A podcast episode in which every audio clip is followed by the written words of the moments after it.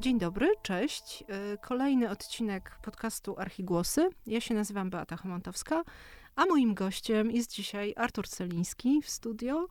Y, hasło. Cześć. Cześć. Hasło. Magazyn miasta, DNA miasta i wszystko wiadomo. Mam nadzieję, a jeśli nie, to warto wygooglować, y, bo miastem zajmuję się od 2008 roku. Miałem swoje momenty fascynacji, miałem swoje momenty rezygnacji a dzisiaj chyba będziemy rozmawiać o czymś, co jest takim dosyć tematem niby oczywistym, ale jest tam dużo ciekawych rzeczy, które mają wpływ na nasze życie. Tak. Chociaż to, o czym wspomniałeś, też, o to, też cię o to zapytam, ale to może pod koniec. Dobra. E, zaczęłabym od tego, y, bo mm, chciałabym porozmawiać o tym, jak e, też trochę pandemia zmieniła nasze życie w mieście, nasze podejście do miasta, o samotności w mieście, mhm. o samopoczuciu w mieście. I przypomniało mi się coś, co widziałam na wystawie e, w Wiedniu. Dotyczyło to takiego osiedla Alterla, bardzo ciekawego, e, które na pozór wydaje się e, zupełnie nieludzkie, bo to są takie gigantyczne szafy, co prawda z dużymi balkonami, na których można nawet drzewa trzymać z basenami na dachu, ale skala tego e, przytłacza. Natomiast e, architekt, który to projektował, nomen omen, o nazwisku Glück, czyli szczęście, e, to jest osiedle, od razu powiem właśnie, które cieszy się ogromnym zainteresowaniem i ludzie się tam zapisują, żeby dostać mieszkania. On powiedział coś takiego, że starał się tak zaprojektować je, mm, żeby człowiek mógł spełnić dwie potrzeby, człowiek mieszkający tam, czyli zaspokoić swoją potrzebę samotności, bo każdy z nas ma taką, i potrzebę przebywania z innymi ludźmi, żeby to było w miarę zbalansowane. I chyba się udało, i chyba tam rzeczywiście jest ta szczęśliwość, skoro tak to no. wygląda z zapisami. E, no tam to jeszcze pewnie ma dużo do czynienia kwestia czynszy, bo ostatnio właśnie New York Times napisał artykuł o tym, jak wygląda polityka mieszkaniowa w Wiedniu, mm. gdzie ludzie średnio płacą powiedzmy ze swojego dochodu jakieś 20% dochodu jako czynsz, niektórzy nawet mniej, bo 5%, w porównaniu do Nowego Jorku, gdzie tam 30-35% jest na, na poziom, na, na porządku dziennym, e, no i to ma swoje konsekwencje. Ale rzeczywiście e, to, co mówisz o projektowaniu e, na balansie intymność plus sąsiedzkość i bycie z innymi ludźmi, mnie to zawsze fascynowało, bo ja myślę sobie, że idealne miasto wynika z takiego zdrowego balansu bliskości, tak? Mhm. Blisko do wszystkiego, co go potrzebujemy, a jednocześnie na tyle daleko, że możemy się od tego wszystkiego jakoś odłączyć na chwilę, pobyć samemu albo w gronie własnej rodziny. No i ta dobrze zdefiniowana bliskość w sensie i fizycznym, i psychicznym, no jest chyba kluczem do zrozumienia tego, czego potrzebujemy dzisiaj od miasta. E, I poszukiwanie tej bliskości zawsze gdzieś tam tą urbanistykę moim zdaniem napędzało. Mhm. Czyli zgodziłbyś się z tym jego stwierdzeniem? Tak, znaczy jakby sam myślę, że wszyscy tutaj, którzy jak nas słuchacie, to zastanawiacie się, y, gdzie czujecie się dobrze w, w, swoim mieszkaniu. Tak? Ja na przykład kiedyś robiłem takie e, bardzo małe e, badanie e, oczekiwań kupujących nowe mieszkania. Mhm. I pytają ich mniej więcej o to, czego nie oczekują. I, I, oczywiście wszyscy byli skoncentrowani na metrażu, lokalizacji, um, ale jak już zaczęliśmy rozmawiać o otoczeniu, o, o, przestrzeni pomiędzy blokami, o hałasie, no to wychodziły ciekawe rzeczy. Na przykład, że ludziom przeszkadza hałas, ale pomyślelibyście sobie, że przeszkadza im hałas na przykład e, korków, tramwajów, jakieś tam takie e, głosy, odgłosy miasta, ale ludzie mówili, nie, nie, przeszkadza nam to, że słyszymy swoich własnych sąsiadów. Mm. Że słyszymy, kiedy oni się kłócą, słyszymy, kiedy krzyczą na swoje dzieci, krzyczą, e, kiedy jakby różnego rodzaju aktywności fizyczne mają miejsce w tych mieszkaniach, bardzo różne i mówię, w związku z tym, że słyszymy to nie wiemy, co mamy ze sobą zrobić. Czy mamy się tym przejąć, na przykład, kiedy matka krzyczy na swoje dziecko? Czy mamy interweniować, kiedy słyszymy odgłosy płaczu i to takie powtarzające się? E, I to wprawia tych ludzi, wprawiało przynajmniej tych ludzi, z którymi rozmawiałem, w olbrzymi dyskomfort. Tak, że oni słyszą innych ludzi, słyszą ich tajemnice, słyszą ich życie mhm. prywatne i nie wiedzą, co mają zrobić. Tak, to chyba ja się z tym zetknęłam pisząc e, książkę Betonia, e, kiedy rozmawiałam z ludźmi o tym, jak żyli w blokach w PRL-u i dlaczego oni byli też zmęczeni.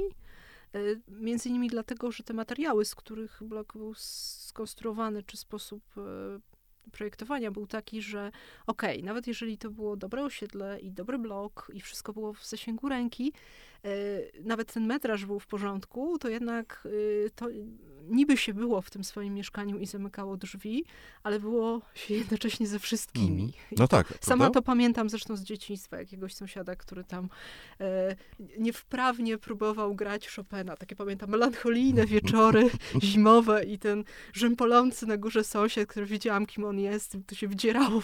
Mm. No tak, ale, ale z drugiej strony jakby to są takie e, historie e, czasami śmieszne, ale czasami naprawdę bardzo takie przytłaczające, bo e, ja znam e, mam koleżankę, która mieszka właśnie pomiędzy piętrami, tak? I na górze mówi, że ma e, kobietę, która ciągle krzyczy na swoje dziecko i ona już nie może tego znieść, znaczy, bo wydaje jej się, że ta kobieta ciągle krzyczy na to mhm. dziecko, znaczy, że to jest po prostu niedobre, źle działające na psychikę tego dziecka. No i też nie wie, czy ma pójść zapukać i, i powiedzieć, co o tym myśli, czy, czy zawiadomić jakieś służby, bo może tam dzieje się coś złego.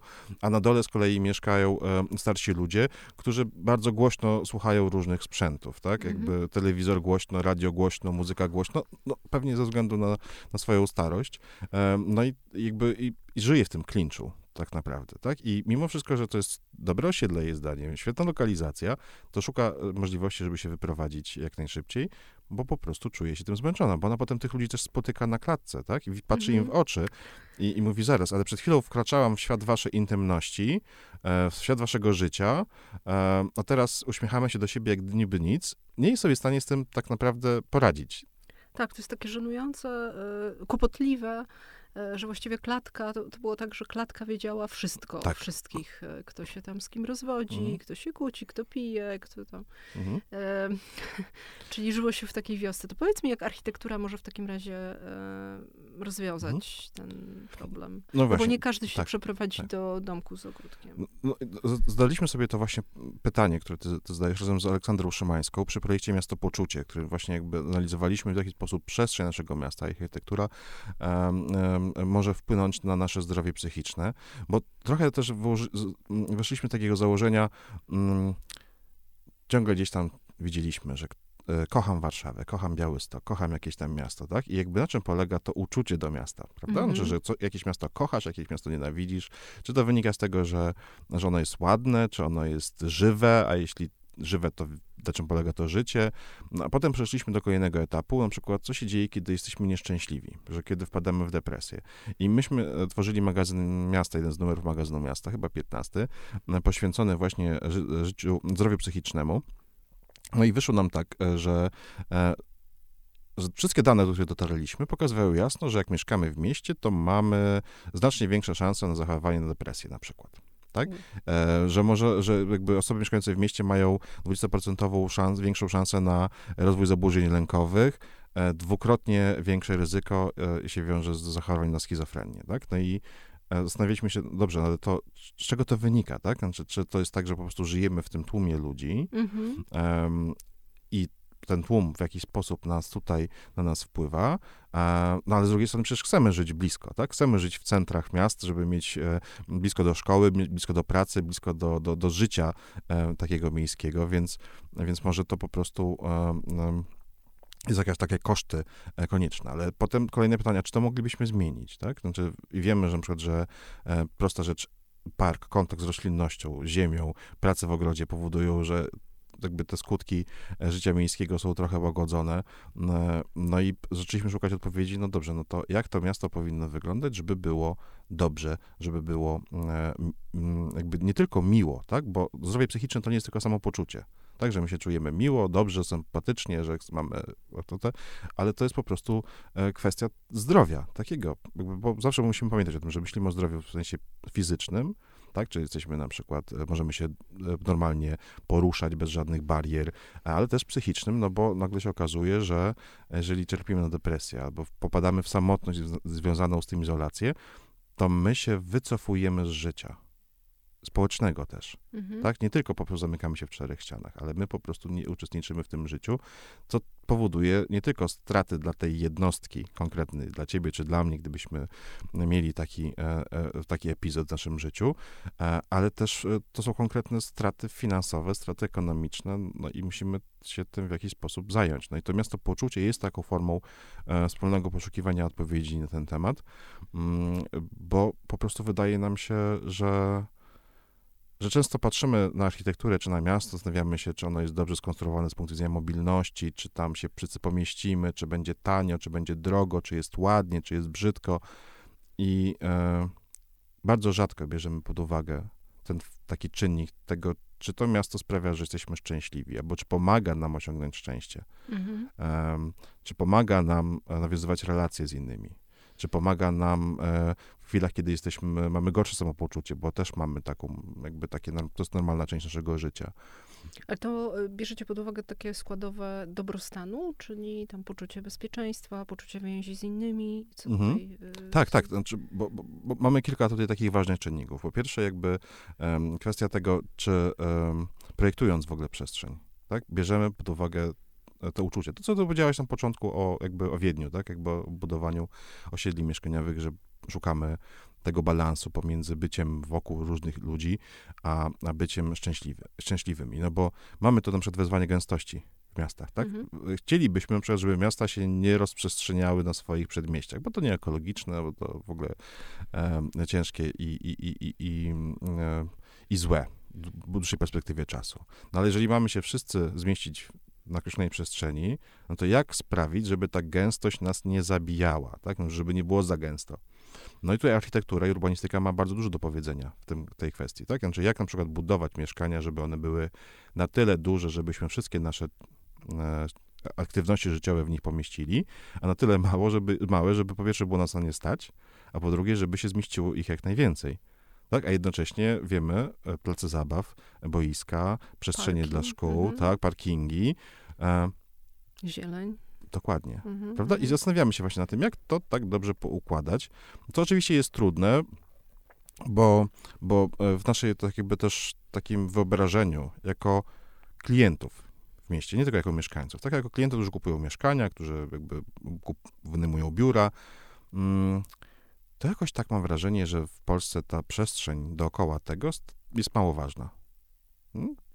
W świecie nieruchomości mówi się o trzech najważniejszych rzeczach, jeśli chodzi o nieruchomości, czyli lokalizacja, lokalizacja i jeszcze raz lokalizacja. Tak? A dopiero potem te różne kwestie się e, inne pojawiają. Jak kupujemy mieszkania, cena, metraż, lokalizacja.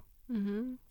E, I jak często rozmawiam z różnymi e, deweloperami, z pracownikami też biur sprzedaży, którzy do niedawna twierdzili, że po prostu ludzie kupujący mieszkania nie pytają ich o to, co jest dookoła. Hmm. Prawda? No a to jest ciekawe, bo o ile z samym mieszkaniem możesz sporo zmienić, to już kwestia znalezienia dobrego projektanta w ostateczności i Mhm. fantazji własnej, to widoku z okna nie zmienisz. No tak, ale to oznacza też, że ludzie jakby nie myślą o tym, że ta przestrzeń może spowodować, że oni w pewnym momencie mogą stać się nieszczęśliwi. Mhm. Być może e, to wynik tego, że wmówiono nam, że, że sukces, który osiągamy, jest e, efektem naszej ciężkiej pracy.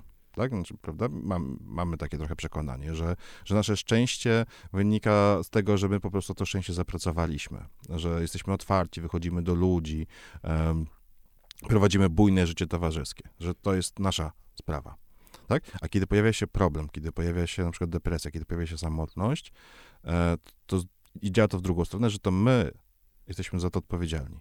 Tak? Znaczy, że to jest moja wina, że nie mam znajomych. Mhm. To jest moja wina, że nie znam swoich sąsiadów. Mm, Ja, ja trochę walczę z tym przekonaniem, no bo e, jeżeli wierzyć, że suk nasz sukces, nasz dobrostan jest też efektem pracy całego społeczeństwa, edukacji, tego jak my organizujemy nasze życie, to być może, może nie, złe słowo, na pewno to, że czujemy się gorzej, to, że cierpimy na depresję, to, że w jakiś tam sposób e, em, popadamy na przykład w samotność, też jest efektem zespołowych wysiłków. Albo, albo, prawda? Nie, nie ma Tak, tak, tak. nie?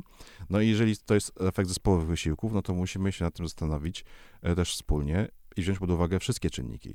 Nie tylko stres wynikający z tego na przykład, że y, mamy problemy w pracy albo e, coś nam nie wychodzi, nam osobiście, tak, bo to też jest jakby efektem, czynnikiem, ale też przestrzeń, w jakiej żyjemy. Czy my na przykład mamy możliwość spotykania swoich sąsiadów, ale w takiej niezobowiązującej formie. Właśnie, tak, No. że nie jesteś skazany na nich, bo to absolutnie, to wręcz działa odwrotnie. Tylko, że na przykład masz takie przestrzenie w budynku, gdzie możesz się z innymi spotkać, jeśli chcesz. Tak.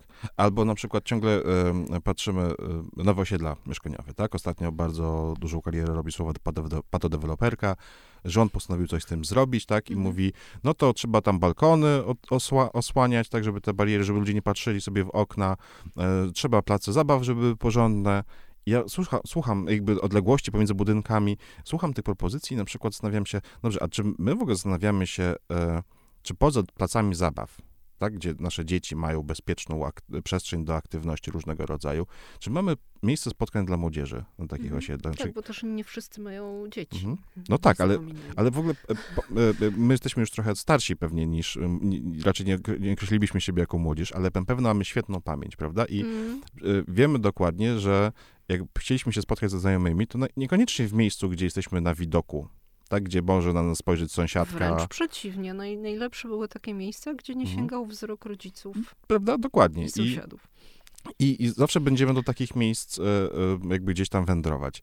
I na tych nowych osiedlach absolutnie nie ma na to przestrzeni, bo one są raz, że tak dogęszczone, że ta, ta, ta przestrzeń między blokami niekoniecznie w ogóle pomieści zbyt dużo i najczęściej mieści e, parking, plac zabaw i ewentualnie kawałek zieleni. Więc g- gdzie ja mógłbym się spotkać ze swoimi kolegami i koleżankami na takim osiedlu? W internecie. Prawda? tak? I pytałaś o No. tą pandemię i, i wiesz, jakby ja- ja też przy okazji dużo podróżuję i pracuję z różnymi miastami przy okazji różnych tam działań związanych z kulturą, bardzo szeroko rozumianych. Ostatnio e, pracowałem nad strategią rozwoju kultury w Pszczynie e, i tam jakby jednym z pierwszych wątków, który nam się pojawił, to właśnie nieobecność młodzieży. E, I to e, rozmawiając i to w instytucjach kultury, e, które notorycznie w Polsce mają problem z nieobecnością młodzieży, Mhm. Ale też jakby w rozmowie z różnymi takimi animatorami, że oczywiście dzieci, super, łat- łatwa grupa, rodzice dowożą albo przychodzą, można z dziećmi pracować, ale kiedy dzieci, dzieci stają się młodzieżą, to coś się dzieje i powiedzmy 7 na 10 osób znika. Tak, i tam i młodzież to jest w ogóle też grupa, która chyba była najbardziej dotknięta e, Dokładnie. poprzez pandemiczną Mhm, izolację, szkoły online i tak dalej. Więc bierzemy, bie, bie- bierzeliśmy na tapetę ten wątek młodzieży i, i pierwsze, co zrobiliśmy, no mówimy, dobrze, to, to znajdźmy ludzi, którzy w ogóle chcą z nami o tym porozmawiać, no bo e, nie będziemy prosić na przykład nauczycieli, żeby nam wskazali tą ambitną młodzież, no bo to jest niepełny obraz, tak? Nie Mhm. oszukujmy się. Udało nam się znaleźć e, e, takiego, mm, takie stowarzyszenie Takie Tam, które zajmuje się działaniami teatralnymi. E, No i to też jest jakby aktywna młodzież, ale e, poprosiliśmy o to, żeby jakby po, umożliwić nam spotkanie z najbardziej bezczelną młodzieżą, która nam po prostu nie będzie przejmowała, co te stare tutaj e, starzy ludzie, o co ich pytają, jak sobie wyobrażają życie. Oni nam mają po prostu powiedzieć, jaki oni mają swój pomysł. Mhm. No i co? prawda, zaczęliśmy od tej rozmowy właśnie, że nie ma miejsca spotkań. Tak? Znaczy, że oni oczywiście mają swoje miejsce y, jakby na boiskach, e, w parku. E, W Pszczynie jest takie w ogóle ś- świetne podobno miejsce dla młodzieży, e, które jakby świetnie się nazywa, bo to jest przy cmentarzu radzieckim, na e, kulach, przy e, bramie chińskiej. Prawda? E, świetne te lokalne kody. No i oni tam siedzą, oni tam bywają, oni tam się czują dobrze, bo nikt na nich nie patrzy. I oczywiście, tak jak każda młodzież na całym świecie i tak jak my to robiliśmy, niektórzy palą papierosy, niektórzy piją piwo, czy piją alkohol. Em, no i nie powinni oczywiście tego robić. Tak? Nie powinni, ale ale i tak będą. i tak będą, nie oszukujmy się. No i zaczęliśmy o tym rozmawiać, prawda, czy o tych miejscach. No i pojawił się pomysł, no to może powinniśmy coś z tymi miejscami zrobić. Na przykład wprowadzić tam bardziej e, wygodne meble miejskie, tak żeby ta młodzież mogła tam siadać. I ja w pewnym momencie mówię, ale zaraz, zaraz, przecież jak, jak my zrobimy jakąś interwencję i zaopiekujemy się tym miejscem, To ono przestanie być ich. dokładnie. Właśnie pomyślałam sobie o tym. E, przypomniało mi się to, co było zrealizowane w, em, w którymś z miast skandynawskich, w parku, gdzie spotykała się grupa e, z kolei starszych panów pijących alkohol. E, I co oni, co tam zrobiono? E, Zostawiono ich w tym parku, tylko odgrodzono im ten teren, na którym się spotykali, zrobiono im tam po prostu drzewa i taki zakątek Mhm. i oni nadal spotykali się tam, a jednocześnie jakby mieli swoją przestrzeń wewnątrz parku, nie będą, nieinwazyjną wobec innych użytkowników. A dwa, to mi się przypomniało, bo to jeszcze z czasów PRL-u, z głębin pamięci wypłynęła, e, wypłynął tytuł książki e, Pierogi dla Old Shatterhanda. to było jakieś osiedle, chyba Koński Ząb. ale Nie wiem, czy ono było realne, czy to było tylko wymyślone, gdzieś na Pomorzu, e, gdzie młodzież miała zorganizowany plac zabaw. Tam były jakieś takie drewniane figury wojów, światowidów i tak dalej. I oni się tam bawili po swojemu. I zapragnęli sobie zaanektować y, taką komórkę lokatorską w piwnicy. I robili to y, oczywiście nielegalnie i wtedy się świetnie bawili. I oczywiście do, doprowadzili, bo był opór do strony dorosłych, milicji i tak dalej, ale to się dobrze skończyło. Oni dostali tę komórkę dla siebie. I, i to jakby zmierza Mhm. do pytania, y, czy właśnie trochę to, o czym powiedziałeś. Czy oni by chcieli, żeby im dać taką przestrzeń tylko dla nich, czy sami Tak. by chcieli sobie ją wybrać na przykład i Mhm. zorganizować Słuchaj, po swojemu? E, teraz znowu. E, ja znam przed swoim dzieciństwie. E, miałem dużo znajomych na osiedlu, takim jednym z dużych e, osiedli blokowisk, Wielka Płyta. I jedne z najlepszych wspomnień pochodzą z piwnicy, którą, taką, takiej dawnej suszarni w takich starych blokach, którą myśmy sobie przerobili na swój klub. I on No właśnie, funkcjonował bardzo było- krótko, bo potem oczywiście rodzice zaniepokojeni, co tam się dzieje i, i, i, i tak dalej, e, e, nam ten klub zlikwidowali, ale, ale to było świetne, bo myśmy sobie sami przynieśli jakąś kanapę, bo ktoś tam nie potrzebował, ktoś przyniósł jakiś stary magnetofon, ktoś przyniósł jakiś stary telewizor e, i to były najlepsze momenty takiego dzieciństwa, które, które, które wtedy e, wspominam. I kiedy rozmawialiśmy z tą młodzieżą, i kiedy w ogóle jakby czytam o różnych rzeczach i sobie wymyślam, jak to powinno fun- funkcjonować, to wydaje mi się, że młodzież bardzo potrzebuje takiego niezobowiązującego miejsca spotkań. Czy wystarczy, żeby mieli miejsce? Jakby Tak. dostali miejsce, to by byli zadowoleni, tylko Mhm. żeby, Tak. żeby mogli sami je kształtować, czy jak? Tak, na przykład i teraz jakby znowu, jakby z moich własnych doświadczeń, kiedyś e, e, bardzo e, dużo pisałem wierszy, tak? I w związku z tym... Wyznanie, Artur. Tak.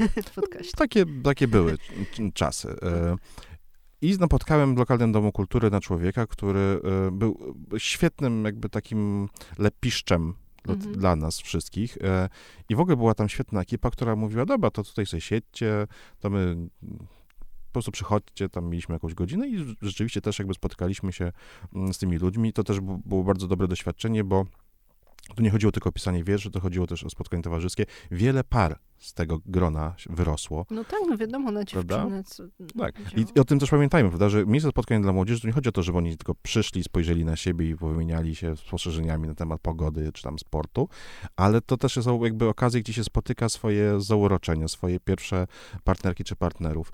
To jest bardzo ważne, bo to są pewne kształtujące e, nas, naszą osobowość potem doświadczenia. Em, I potem, kiedy jakby też e, podróżując po różnych miastach i, i patrząc na to, jak to się dzieje w domach kultury, był taki trend w pewnym momencie, że się budowało, budowało nowe obiekty. Mhm. I niestety, z- z tą falą modernizacji sprzętu i białych ścianach i klimatyzacji, gdzieś poginęły te miejsca e, takie niezobowiązujące do, do tworzenia kultury. I nie tylko dla młodzieży, ale również na przykład dla grona 40-latków, którzy e, nagle postanowili sobie założyć e, zespół muzyczny, bo wrócili, e, mają trochę więcej czasu, wrócili do czasów młodości z lepszym sprzętem, ale z nie mniejszym temperamentem. Mm, No i nagle się okazało, że oni nie mogą już korzystać z tych pomieszczeń, których kiedyś korzystano, bo po remoncie one są po prostu za drogie, żeby tak komuś oddać. Tak? Odpowiedzialność jest jakby coraz większa, sprzęt e, jest coraz bardziej skomplikowany, więc wymaga obsługi. No i nagle gdzieś te grupy czasami poginęły. Czyli nic się tu nie zmienia od lat e, 70., kiedy e, w Gropiusstadt, gdzie mieszkała Mhm. Christiane F., tam e, były tabliczki, że nic, niczego nie wolno i tylko można było się bawić w wyznaczonych Mhm. miejscach i był klub młodzieżowy, oczywiście też taki zorganizowany, ale Mhm. nie... I oczywiście wszyscy sobie Tak. szukali innych miejsc. I teraz jakby, no to jest prosta odpowiedź, bo teraz wracając jakby na chwilę do przyczyny, w której jakby Mhm. świeże doświadczenie, bo jak e, spotkaliśmy lokalnego dyrektora Domu Kultury, który będzie miał za chwilę nowy budynek, taki naprawdę piękny, ładny, e, dobrze zaprojektowany, przemyślany, otoczony zielenią, na osiedlu mieszkaniowym, e, bo się wyprowadza z centrum, to prawda kilkaset metrów, bo to jest, to jest Pszczyna, małe miasto, ale już jakby zupełnie innej, innym kontekście. I on jakby słyszy rozmowę tej młodzieży, to co oni mówią o tej potrzebie niezobowiązującego miejsca, miejsce. On mówi, słuchajcie, wiecie co, ja chyba będę miał jedną salę, którą mogę po prostu przerobić na taką salę klubową i możecie, może się uda tak zrobić, żebyście sobie po prostu z niej korzystali, e, oglądali ten film Netflixa, może grali w coś, ale tak, żeby, żebyśmy my nie musieli wami się opiekować, tak, na takiej zasadzie. No już jakby bardzo mi się podoba to myślenie. Druga mhm. sprawa była taka, że w tej przyczynie jest na przykład od trzech lat e, nie, nieużywana e, szkoła dawne gimnazjum. Świetny budynek, po prostu taki, wiesz, e, mhm. gotowy do wprowadzenia się. No i siedzimy tam, oglądamy, poszliśmy na spacer, chodzimy od dołu do samej góry, e, no, no i mówimy, to jest świetne w ogóle miejsce, żeby e, takich ludzi wpuścić. I to nie jest pierwsze w Polsce takie doświadczenie, bo w, w Koninie Pojawiło się takie miejsce kilka lat temu. Dwie osoby z Konina, Agata Koźmińska i, i, i Jarek którego nazwisko oczywiście mi teraz wypadło z głowy, ale sobie przypomnę na pewno. Koźlarek, Jarek Koźlarek, właśnie. Stworzyli, e, też jakby poprosili miasto o udostępnienie trzech sal w dawnym, dawnej szkole i zrobili miejsce dla młodzieży. Mhm. Tak? Oni trochę oczywiście na początku mieli inne wyobrażenia o tym, bo myśleli sobie, że ta młodzież przyjdzie, oni ją zaangażują i że to będzie takie mm, życiowe doświadczenie dla, dla, dla wszystkich. I, a potem się okazało, że to młodzież po prostu chce przyjść i chce posiedzieć i sobie pogadać, podrabiać lekcje, bo, bo często też jest tak, że niektóre, nie zawsze w domach jest komfortowa przestrzeń do bycia, tak po prostu. Często to młodzież szuka czegoś innego zupełnie.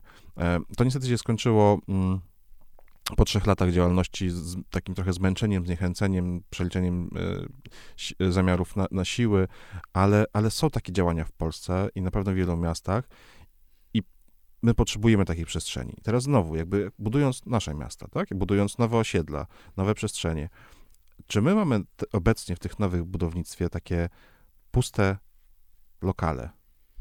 Gdzie można na przykład sobie zrobić pracownię sąsiedzką? Raczej nie, chyba że to jest komórka lokatorska. Wydaje mi się, że raczej nie, bo, bo przestrzeń jest na wagę złota po prostu. Dokładnie, nie jest prawda? Teraz i, i mhm. jakby my nie mamy na przestrzeni naszych osiedli spotkań dla, miejsca spotkań dla młodzieży, ale też dla dorosłych zwykle e, i my nie mamy takiego czegoś pod dachem. No i znowu, jakby, prawda? Gdzie ta młodzież ma poznać swoją miłość młodzież, tak młodzieńczą? Gdzie ma poznać przyjaciela? Tylko w szkole najczęściej, prawda? Bo idziemy do szkoły, e, młodzież chodzi do szkoły, tam coś w szkole robi, ewentualnie jakieś zajęcia pozalekcyjne, jakieś sportowe. I ja się bardzo obawiam, że my za chwilę będziemy mieć duży problem e, z taką właśnie osamotnieniem i poczuciem izolacji młodzieży, bo im jest świetnie w internecie, mhm. ale internet to nie wszystko. No tak, tak. Hikimori chyba nazywa się ten mhm. przypadek japoński, który, że się nie wychodzi tygodniami z e, mieszkania. A powiedz, jak właśnie, bo w pandemii e, jednak byliśmy odizolowani e, wskutek czynników zewnętrznych, to znaczy byliśmy zmuszeni do pewnej izolacji i samotności. Kiedy ona się skończyła, czy wy jakoś przyglądaliście się temu, albo ty się przyglądałeś, e, czy to zmieniło jakoś nasze potrzeby, że może na przykład zapragnęliśmy bardziej się socjalizować w miastach i w ogóle w jaki sposób zmieniła miasta też, mhm. czy, czy myślenie o mieście w jaki sposób może zmienić. Wiesz co, to, to, to doświadczenie pandemii, mm, ten pierwszy szok, tak, gdzie ludzie się pozamykali i odkrywali swoją przestrzeń dookoła i tam z tym wiążą się mnóstwo e, pięknych historii o tym, że nagle się zobaczyliśmy siebie trochę w innych rolach, zobaczyliśmy przestrzeń w innych rolach, ale potem, w związku z tym, że ta pandemia też się przedłużała, ją trochę tak pełzała, pojawiała się i znikała. Męczące. Tak, to, to mhm. doświadczenie, doświadczenie to się trochę rozpłynęło, bo różne badania widziałem i w niektórych główny wniosek jest taki, że ewentualnie niewiele się zmieniło, e, albo e, inne mówiły, że ewentualnie tam się trochę zmieniła przestrzeń, inaczej patrzymy na to, co dookoła nas, bo też praca zdalna się wprowadziła.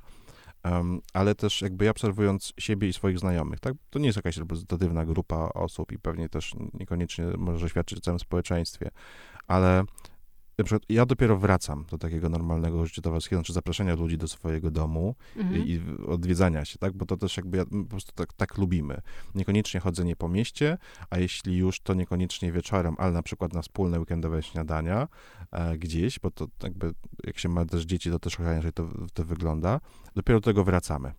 i przypominamy sobie, jak to fajnie bywało. E, I być może do, ocenimy to na nowo. Um, ale też mam jakby wiele, wielu, wielu znajomych, którzy na przykład zaczęło e, e, uprawiać sporty typu jazda na rowerze, taka długodystansowa, bo e, w pandemii to było najbardziej sensowne w pewnym momencie rozwiązanie. Żeby wyjść e, ze swojego mieszkania, tak, w którym tak, jest tak. się zamkniętym Tak. e, na siłę. Tak, ale znam na przykład takie opowieści i to um, opowiadała mi e, jedna pani doktor, która um, zaczęła się zajmować tematem samotności w swoich, jakby w swojej przychodni, że miała taką pacjentkę, która e, przez pięć miesięcy nie wychodziła, nie spotykała się z nikim przez, w czasie pandemii e, i w pewnym Mhm. momencie zachorowała na COVID e, i była właśnie tym zaskoczona, bo mówię, wszystkie możliwe środki ostrożności podejm- podejmowała, tak? Pięć miesięcy samotności, poza tym, co jakby gdzieś się widziała z pracy z kimś i tak dalej. I, była bardzo rozgorczona, że mimo wszystko jakby trafiło na nią. Ale wyobraźmy sobie kogoś, kto przez pięć miesięcy nie widuje się z innymi ludźmi, tak? Chyba, że tymi, których naprawdę Mhm. jakby ufa, zna. I to jest taki też jakby problem z osobami, które na przykład przyjechały do Warszawy do pracy, nie znalazły tutaj jeszcze takiego kręgu znajomych, bliskich, którym ufają na tyle, żeby na przykład nawet w sytuacji zagrożenia się spotkać i one nie mogą liczyć na jakieś wsparcie, pomoc i działanie. Są, to też nie są, bo, bo oczywiście nasze systemy reagują na osoby starsze, seniorów, którzy potrzebują pomocy, tak? Mamy pielęgniarki środowiskowe, które pomagają młodym rodzicom, ale 30-latkowie, tak? Hmm. Którzy nagle jakby wypadają spoza systemu, jakby w ogóle nie są w tym systemie, no bo kto miałby się troszczyć o zdrowych 30-latków? Tak, tak, tak. To jest e, Nie? e, człowiek w wieku e, produkcyjnym i reprodukcyjnym, jak to Tak. się mówi, prawda? I teraz jakby wiesz, w- y- mamy y, 2022 rok, jest, to Instytut Pokolenia przygotował raport Poczucie samotności wśród dorosłych Polaków, i z którego wynika, że 55% mężczyzn od 20 do 24 roku życia i 41% mieszkańców największych polskich miast doświadcza głębokiej samotności. Tak? I to oczywiście nie są ludzie, których, y, którymi normalnie jakby system powinien się martwić Mhm. tak? Bo to nie są już dzieci, nie są to już młodzież, tak? Dorośli ludzie wkraczający swoje e, normalne życie powinni mieć mnóstwo okazji do e, socjalizacji, mnóstwo okazji do nawiązywania relacji, tak? 50% e, mężczyzn do 24 roku życia em, doświadczyło głębokiej samotności. No ale to jakie jest rozwiązanie? Bo kiedyś projektowano z założenia w tych e, osiedlach, to już właściwie od ku idei osiedla Mhm. społecznego gdzieś się zaczęło. em, obowiązkowo zawsze był w planie właśnie dom społeczny, dom kultury dla dorosłych, dom kultury dla młodzieży, jakieś mm, centrum Mhm. spotkań, miejsce do cichej pracy. Nawet pamiętam, że Barbara Brukalska takie ciche świetlice proponowała. tak. Czy to jest rozwiązanie, czy jakieś Em, inne może? Więcej niezobowiązujących miejsc spotkań. Tak naprawdę, e, bo my trochę w pewnym momencie musieliśmy w Polsce mieć wszystko zorganizowane. E, I, obserwowałem też, jak był taki mm, ruch, jak się rodziły organizacje pozarządowe, na taką wielką skalę, coraz bardziej profesjonalne. I one, e, i miasta na przykład reagowały na to, że powstawały centra organizacji pozarządowych. Tak, jakieś Mm. budynki, które Prawda? Prawda? Tak. Mhm, mhm. E, a takie świetlice środowiskowe to nam się kojarzyły właśnie na przykład jakby z wykluczeniem, przestrzenią dla osób, które wyklucz... a dla, i, i jakby i czemu ja miałbym pójść do świetlicy środowiskowej, posiedzieć sobie, czy popracować, czy moje... No, prawda? To się jakby trochę nie mieściło. I teraz ważne są te trzecie miejsca, tak? Ważne, gdzie możemy sobie przyjść, wypić kawę, posiedzieć, posłuchać czegoś, zaangażować się, kluby sportowe, te amatorskie zwłaszcza. No jakby... I, tylko, że często to okazuje się, że to kosztuje, tak? Że trzeba wydać pieniądze na tą kawę, tak? I, i, no i nie wszystkich stać na to, żeby codziennie chodzić, albo nawet nie chcą. Dlatego bardzo ważne jest to, że jakby myślimy o naszej przestrzeni, znowu, nie tylko zieleń, nie tylko jakby parki, do których możemy się udać, posłuchać ptaków, bo to też kojąco działa na nas, ale na przykład to, w jaki sposób projektujemy ulicę. Mhm. Tak? I jakby już dawno wiemy, że im jest na przykład większy ruch samochodowy na ulicy, tym większa ilość e, relacji, którą potencjalnie jesteśmy w stanie nawiązać. E, Jak ten ruch jest uspokojony, mało samochodów przejeżdża, mm, to jesteśmy w stanie jakby trochę inaczej e, to, to, to, na to wszystko e, spojrzeć. I to nie jest rzecz nowa, bo jakby to się przewija od zawsze, tak? Y, przecież Jane Jacobs, tak, pisała o tym, że muszą być oczy ulicy, znaczy pewna społeczność tej ulicy, która umie nie tylko odróżnić tego, kto jest obcy, od tego, kto jest swój, ale też reagować na wszelkie zmiany nastrojów, zachowań, jakby pewnych jakby eskalacji problemów, organizować się, samorganizować się, ale ona y, mówiła to mieszkając jakby w Greenwich Village, która jest jakby bardzo kameralnym tak. miejscem, tak. Dzisiaj jakby przez swoją kameralność jest horrendalnie droga, ale w tych latach 50., e, 60. E, to była tak mekka życia kulturalnego, mekka sąsiedzkości, to w ogóle jest fascynująca historia. I teraz jakby jak my wychodzimy z naszych osiedli, patrzymy na ulice, które gdzieś tam są, prawda? W ogóle jakby, jakby państwo słuchając na chwilę zamknęli oczy i wyobrazili sobie e, takie typowe, nowe osiedle deweloperskie w Polsce i tu nie chodzi o deweloperkę, absolutnie, tylko takie, o takie zwykłe osiedle, na które nas jest stać. I mm, takie osiedle, które mają dzisiaj pewnie 15-20 lat, czyli powstawały na początku XXI wieku, 90% z nich jest zgrodzona, 90% z nich na pewno nie ma przestrzeni takiej jakby mm. do tego, żeby wyjść i coś tam porobić, posiedzieć na ławce. I i myśmy, i duża część z nas w takiej przestrzeni jakby spędziła te najlepsze lata swojej socjalizacji, kiedy my się uczyliśmy w ogóle rozmawiać z ludźmi. Bo to też nie jest takie proste, prawda? Znaczy wyjść do obcego człowieka i, i, i, i po prostu pogadać. Jak ja się kiedyś, e, e, popełniłem taki mały tekst o tym, że wszyscy powinniśmy mieć psy i z nimi wychodzić. Tak, tak, tak. Pies, y, to mhm. mi się przypominają te badania socjologów y, z, mm, z socjologii miasta, z krakowskiego UJ mhm. na temat sąsiedztwa i więzi. Pies jako czynnik właśnie więzi. Tak.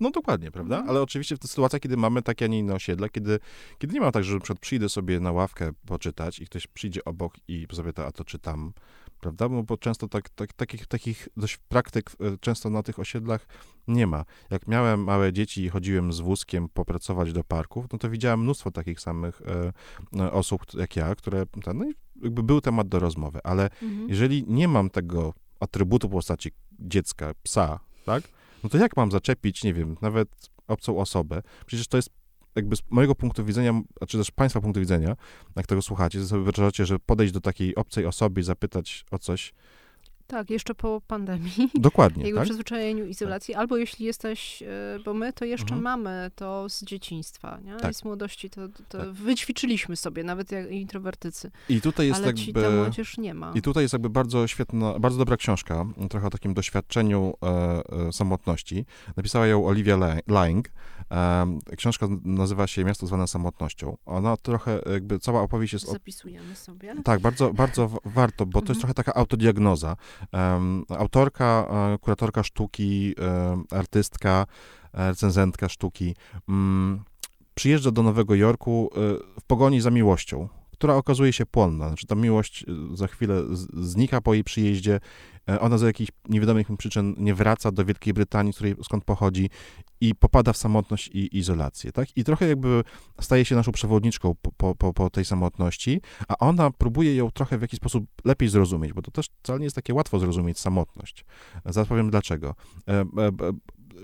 E, e, I ona szuka tej jakby diagnozy samotności w biografii e, artystów, którzy pracowali w Nowym Jorku. Andy'ego Warhola, mm, Hoppera, tego, którego Państwo kojarzą z, z, z, obrazów e, bardzo sławnych i ważnych, e, Dawida Wojnarowicza e, i innych, ale w tych e, biografiach też przywija się miasto jako Nowy Jork. Tak? I mi się to, jakby jedną rzecz mi tam utkwiło w pamięci, że Nowy Jork był niegdyś o wiele bardziej różnorodny, bo um, znajdowały się w nim miejsca na różne rzeczy, które z punktu widzenia tak zwanego przeciętnego obywatela mogą uchodzić za pewne dziwactwa. I to te dziwactwa, jeśli chodzi o sposób e, życia, e, orientację seksualną. Pamiętajmy o tym, że dzisiaj oczywiście to jesteśmy znacznie bardziej otwarci, ale kiedyś homoseksualizm nie był e, czymś, co, mm. co jakby tak. widywało się na ulicach. Tak, tak. tak? No ale on powie, że w tym Nowym Jorku były takie przestrzenie, w którym każdy mógł e, poczuć się normalny, mógł spełnić swoje e, jakby swój sposób, własny sposób, charakterystyczny sposób życia. Ale oczywiście z punktu widzenia społeczeństwa, z punktu widzenia mediów głównego nurtu, no to uchodziło to raczej za zboczenia, coś, co, co, na co dzieci nie powinny patrzeć. Więc przyszła pewna w momencie taka fala homogenizacji tej przestrzeni, tak? To widzimy też w Polsce. Ładne uliczki, kawiarnie, e, wszystko piękne e, i drogie, tak? A to, mhm. co, a to co, na co nie chcemy patrzeć, to gdzieś wypychamy e, na ubocze, niech, niech tam sobie żyje, ewentualnie się rozwija, ale niech nie przeszkadza. I w tym, tam ona opisuje też jakby bardzo ważny moment, kiedy się pojawiła epidemia HIV. Tak jako takiego też zamknięcia tych wszystkich miejsc, które potencjalnie z punktu widzenia politycznego były niebezpieczne, dziwne, nieogarnięte, znane. Ale właśnie te miejsca sprawiały, że ci ludzie, którzy normalnie mogli poczuć się wykluczeni, odnajdywali swoją wspólnotę. Mhm. No i teraz jakby popatrzymy sobie na nasze miasta, tak? Jakby w jakich miastach, w jakiej przestrzeni my się możemy czuć sobą. I wiele osób powie, że no dzisiaj to przecież wszędzie możemy czuć się sobą, ale to wcale nie jest takie oczywiste. Nie dla wszystkich. Dokładnie. Mm. I tu nawet nie chodzi o to, że reprezentujemy jakąś mniejszość seksualną czy religijną, prawda? Tylko chodzi o to, że czasami też jesteśmy ludźmi, którzy mają zupełnie inne potrzeby. Inaczej chcemy nawiązywać relacje z, z naszym, naszymi sąsiadami czy z otoczeniem. I musimy mieć też taką przestrzeń, która tą różnorodność uwzględnia. A my trochę teraz tak projektujemy przestrzeń, jak przykład obserwuję to, e, cały projekt Uśmiechu Warszawy, tak? Daleko stąd, gdzie nagrywamy, budowa Chmielnej, Złotej, e, Plac Defilat, że ona jest taka trochę drobno-mieszczańsko-sympatyczna mhm. i przez to nudna. I, I ta przestrzeń nie jest dla wszystkich. Ona będzie świetna z mojego punktu widzenia, powiedzmy, tak, jestem e, mężczyzną w średnim wieku z dziećmi, e, średnio zarabiający, więc sobie nie będzie stać, żeby sobie tam pójść na kawkę, na obiadek, dzieci po, po, pobiegają, te drzewka piękne, wszystko będzie ładnie, ale z punktu widzenia młodzieży, tak, która niekoniecznie chce wydawać 80 zł na, na, na posiłek albo 25 zł na kawę, e, czy to będzie przestrzeń, a jeśli nie będzie to ta przestrzeń, to gdzie oni się odnajdą? Mhm. No tak, zazwyczaj szukają jakichś sobie obrzeży, czy takich mhm. E, miejsc pośrednich. Tak, a my właśnie um. przed tymi e, obrzeżami zaczynamy się chronić, bo tak mówimy, musimy oświetlić wszystko, musimy ogrodzić to, co jest nieogrodzone, a to, co jest dziwne, to, to najlepiej tam zadzwonić na policję albo straż miejską, więc te osoby jeszcze będą bardziej gdzieś umykać. -hmm, będą umykać mm -hmm. i będą przenosić się na przykład do przestrzeni wirtualnej, bo tam nikt na te osoby nie patrzy. Tak, i jeszcze bardziej się odizolowywać społecznie. Dokładnie. Prawda? I to, dachy, co, może dachy, tak. słuchaj, i te właśnie e, wspólne baseny e, dla mieszkańców bezpłatne, to jest jakieś rozwiązanie, ale to bezpieczeństwo mhm. oczywiście będziemy słyszeć, że bezpieczeństwo i czy ogrody na dachu, czy baseny na dachu, to tutaj nie wpuścimy. Tak, nie ale to, to, jest dylemat każdego rodzica, prawda? Dorastającego dziecka, mm. czy kontrolować na każdym możliwym, e, jakby w każdej możliwej przestrzeni aktywności, czy powiedzieć, dobra, no albo ufamy, i może się wydarzyć różne rzeczy. No przecież też byliśmy młodzi, też pamiętamy, jak to wszystko się działo, działało. I musimy to też, jakby tą wiedzę umieść, przenieść na, na, na, na, na naszą przestrzeń, taką, mieć trochę taką czułość dla wszystkich naszych niedoskonałości jako mhm. ludzi. Mhm. Tak, że my potrzebujemy czasami spokoju, potrzebujemy czasami głośno, potrzebujemy ten.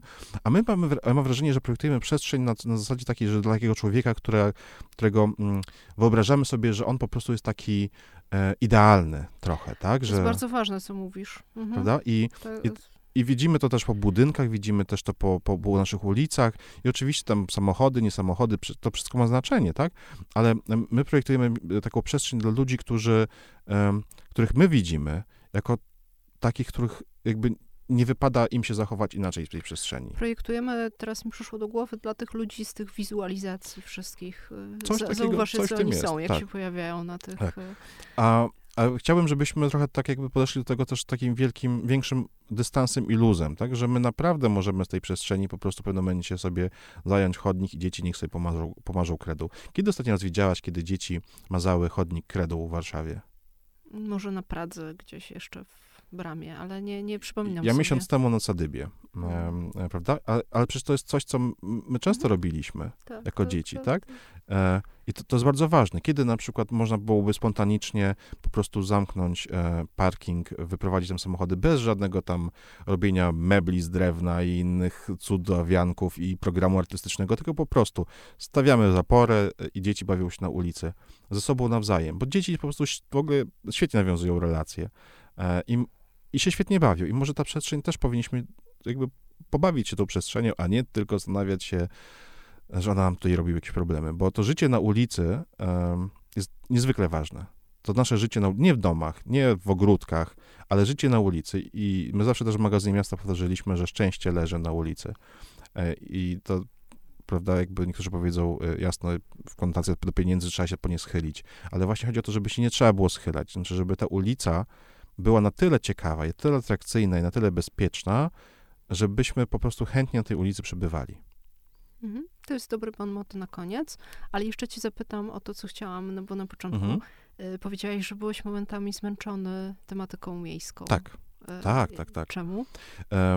Wiesz co, bo to jest taki moment, w którym na początku e, jest wielki entuzjazm, że widząc przykłady różne całego świata, tak, no bo e, jeździmy, obserwujemy, czytamy i chcielibyśmy to samo mieć w Polsce.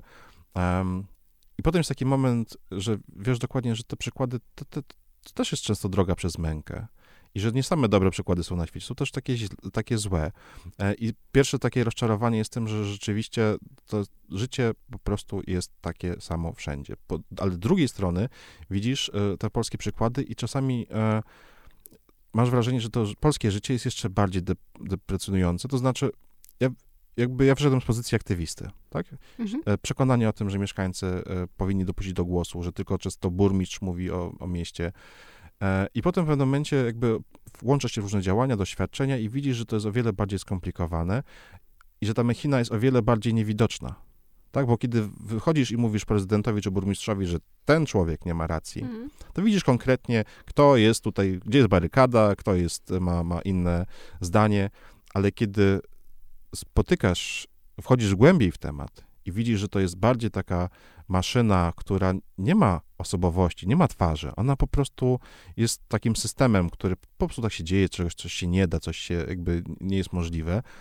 To nagle wychodzi na to, że nie walczysz z konkretnym człowiekiem, czy z konkretną grupą ludzi, czy z konkretnymi poglądami politycznymi, tylko z jakimś tworem. Mhm. Tak, jakimś mhm. tworem, mhm. który sobie sami wyhodowaliśmy i, i, i odkręcenie tego wszystkiego wymagałoby takiego naprawdę potężnego wysiłku, nie tylko twojego, tak? E, I, i wiesz, i potem to jest tak, że, że pomyślisz sobie, no dobrze, no to jak w ogóle zmienić świat na lepsze, jak to zrealizować te wszystkie swoje marzenia, no i nagle się okazuje, że, że to takie nie jest do końca możliwe. No ja mam, miałem ten taki moment trochę takiego mm, popadnięcia w, w, związku z tym, to nie była depresja, ale takie już przekonanie, że nie, to się nie uda, to, to, to nie jest możliwe, tak? Znaczy, że, że jak to w ogóle ze wszystkim walczyć, tak? Mm, e, I co się zmieniło? Wiesz co, od, odkryłem po prostu, um, że, że trzeba z tymi wszystkimi ludźmi rozmawiać, ale nie pojedynczo, tak? Nie z deweloperami, nie z, władzami miasta na, jakby dwustronnych kontaktów, tylko spróbować stworzyć coś w rodzaju takiego centralnego miejsca, w którym ci wszyscy ludzie się spotkają, bo to nie jest tak, że ludzie nie chcą dobrze. Mhm. Nie, że to nie jest tak, że deweloperzy myślą sobie, a to zróbmy jak najgorzej, żeby, mhm. żeby okay, jak zarobić. zmieniła się perspektywa, że intencje, jakby zacząłeś rozumieć, że każdy ma jakieś tam swoje intencje nie, w sensie, i one niekoniecznie że... są wrogie, tak, tylko że, każdy ma jakąś tam swoją rację. Wiesz to, że to nie jest tak, że to, mhm. że to sobie robią to świadomie. Mhm. Że to, ten, to, ten bez twarzy, bez jakby, ten taki nie, nieludzki system, który nas zmusza, mhm on po prostu sprawia, że my pewne rzeczy robimy bezwiednie, że nam się wydaje, a nie, nie, to tak trzeba zrobić, to, to ten. I po prostu czasami warto usiąść z ludźmi, tak jak my sobie siedzimy teraz i pogadać, ale nie w zasadzie przekonywać ich, że oni nie mają racji.